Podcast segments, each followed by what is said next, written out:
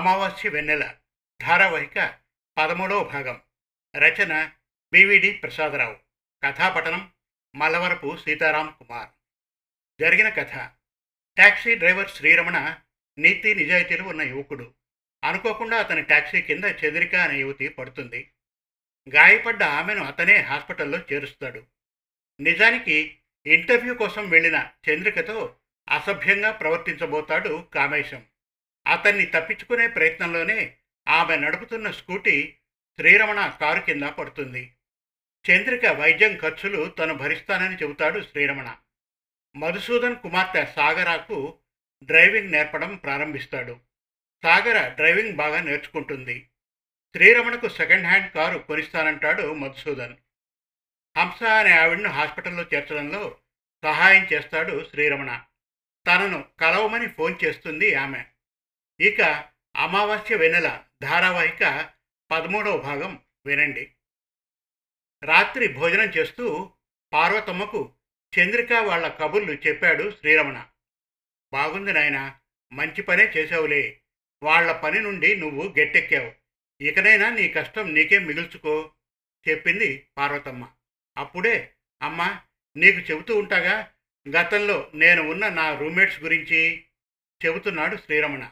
అడ్డై అవునవును. అన్నట్టు ఆ అబ్బాయి వెంకట్ అక్కడైనా స్థిరమయ్యాడా?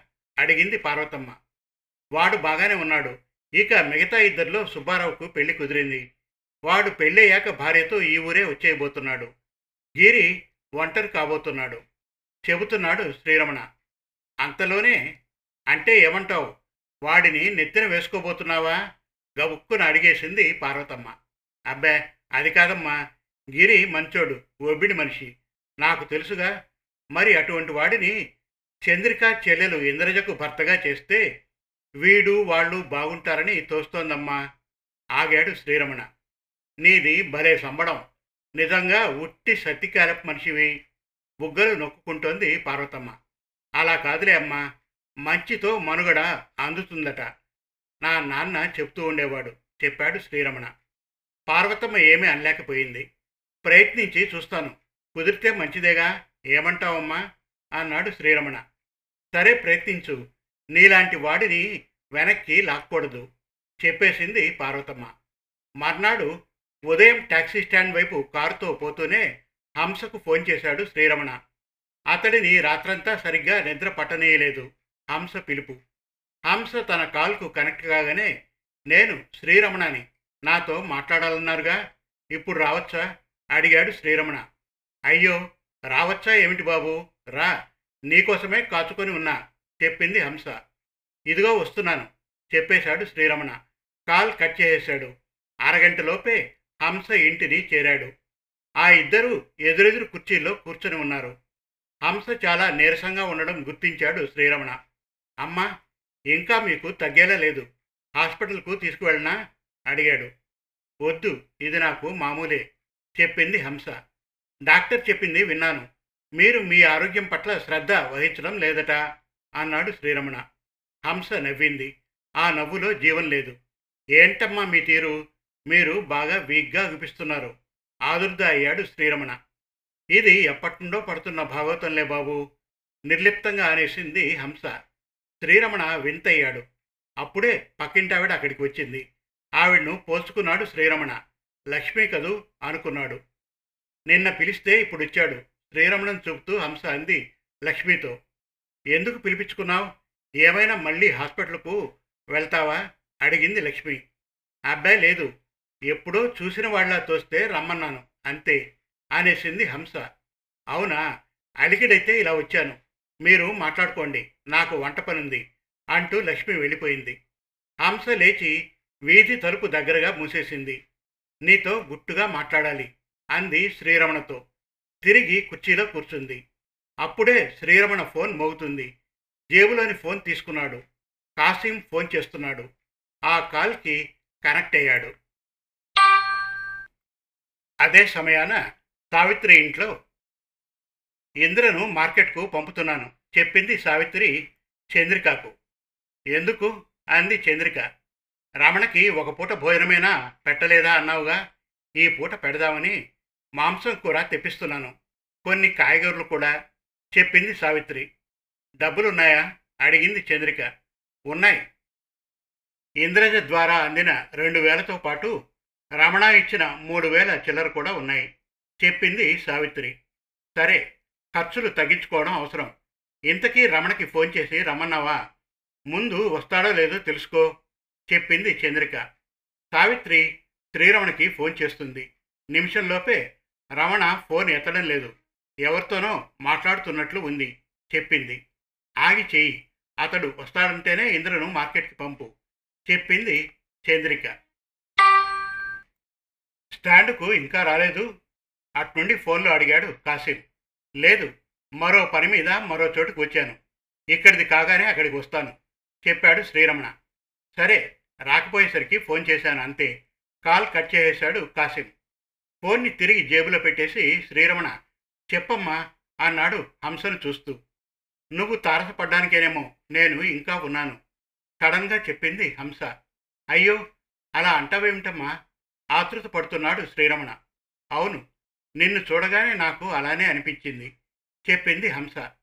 నాకు ఏమీ అర్థం కావడం లేదు. ఇంతకీ నన్ను ఎందుకు పిలిపించుకున్నారు? అడిగేశాడు శ్రీరమణ. చెప్తాను. మొదట నువ్వు చెప్పు. నీ తండ్రి సోములు కదూ? అడిగేసింది హంస శ్రీరమణనే పట్టి చూస్తూ. అవును అన్నాడు శ్రీరమణ. నిన్ను చూడగానే అనుకున్నాను. నువ్వు చాలా మట్టుకు సోముల్లానే ఉన్నావు అంది హంస. శ్రీరమణ తేలిక పడలేక అమ్మా నీకు నా తండ్రి సోములు తెలుసా? ఎలా? నువ్వెవరు? టకటకా ప్రశ్నించేశాడు. ముందు చెప్పు. సోములకు నీతో పాటు పిల్లలు ఇంకా ఉన్నారా? అడిగింది హంస గజిబిజిగా. లేదు నేనొక్కడినే చెప్పాడు శ్రీరమణ.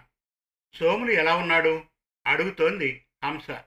నాన్న ఎప్పుడో చనిపోయాడు చెప్పాడు శ్రీరమణ. నేను నీ తల్లిది చెప్పేసింది హంస. చెంప చెళ్ళుమన్నట్లు కదిలిపోయాడు శ్రీరమణ. హంసనే చూస్తూ ఉండిపోయాడు. నా తల్లి ఒక పడుపు గత్తె. తను జబ్బుతో చనిపోయింది. దాంతో నేను రోడ్డున పడ్డాను. ఊర్లు తిరిగాను. అప్పుడే సోములు తగిలాడు. అతడి ఒంటి పుష్టి అతడి మాట తీరు నన్ను మెప్పించాయి. పూర్తిగా అతడితోనే ఉండిపోవాలనిపించింది. ఉన్నాను కూడా. అలా నిన్ను కన్నాను. ఆ తర్వాత ఒక గొప్పింటోడి ప్రలోభకి లొంగిపోయాను. వాణ్ణి నమ్మి సోములను నిన్ను వదిలేసి అతడితో పోయాను. వాడు నన్ను నిర్భీతిగా ఒక కంపెనీకి అమ్మేశాడు. ఆగింది హంస. శ్రీరమణకు చెమటలు పడుతున్నాయి. సావిత్రి కొద్దిసేపు ఆగి శ్రీరమణకు ఫోన్ చేస్తుంది. అటు శ్రీరమణ ఆ కాల్కు కనెక్ట్ అయ్యాడు. చెప్పమ్మా అన్నాడు. ఇటు సావిత్రి రమణ చంద్రిక చెబుతోంది. ఈ పూట భోజనానికి నిన్ను రమ్మని. రా చెప్పింది. అటు శ్రీరమణ తడబడ్డాడు. అలానా అన్నాడు. ఆ వెంబడే నేను ఒక అర్జెంట్ పనిన ఉన్నానమ్మా. మరోమారు వస్తాను. చెప్పగలిగాడు. ఇటు సరే అనేసింది సావిత్రి. కాల్ కట్ చేసేసింది మరోమారు వస్తానన్నాడు. చంద్రికకు చెప్పింది. సరే ఉన్నవే వండుకుందాం. మార్కెట్కు ఇంద్రని పంపకు అనేసింది చంద్రిక. సావిత్రి వంటకై కదిలింది. ఇంద్రజ ఏదో పుస్తకం చదువుకుంటోంది. హంస ఇంటిన చేతిలోని ఫోన్ను స్విచ్ ఆఫ్ చేసి దాన్ని జేబులో పడేసుకుంటూ తర్వాత ఏమిటి? అన్నాడు శ్రీరమణ. ఆ కంపెనీలో నాకు ఎవడి మూలంగానో జబ్బు అంటింది. అది తెలిసిన ఆ కంపెనీ వాళ్ళు నన్ను తోలేశారు. నేను రైలు ఎక్కేశానే కానీ ఎటు వెళ్ళాలో తెలుసుకోలేకపోతున్నాను. అప్పుడే ఆ రైల్లో లక్ష్మి పరిచయం అయింది. మాటలు కలిశాయి. నేను నా వివరాలు ఏమీ చెప్పక నేను ఒక అనాథగా చెప్పుకున్నాను. లక్ష్మి జాలి చూపింది. తనతో నన్ను తనింటికి తీసుకువచ్చింది. తనదే ఈ ఒంటిగది ఇంటిని అద్దె లేకుండా ఇచ్చింది. అప్పటికి నా వద్ద ఉన్న కొద్దిపాటి డబ్బుతో నాతో చీటీలు కట్టిస్తూ నన్ను ఆదుకుంటుంది. నాలో క్యాన్సర్ ఉందన్నాక మరింత నాకు తోడైంది వంట వద్దని తనే వండి ఇంత పెడుతోంది. చెప్పడం ఆపింది హంస. శ్రీరమణ ఏమీ అడగలేదు. నిమిషం తర్వాత లక్ష్మి మంచితనం గొప్పగా ఉన్న మనిషి. దేవుడు చాలా గొప్పోడు. అప్పుడు లక్ష్మిని నాకు చూపాడు. ఇప్పుడు నిన్ను నాకు చూపాడు. చెప్పింది హంస. శ్రీరమణ తెములుకోలేకపోతున్నాడు. టాక్సీ స్టాండ్కు సైకిల్ మీద వచ్చాడు సుబ్బారావు. శ్రీరమణకై చూశాడు. అబ్దుల్ కనిపించాడు. శ్రీరమణ మూలంగా అబ్దుల్ సుబ్బారావుకు తెలుసు.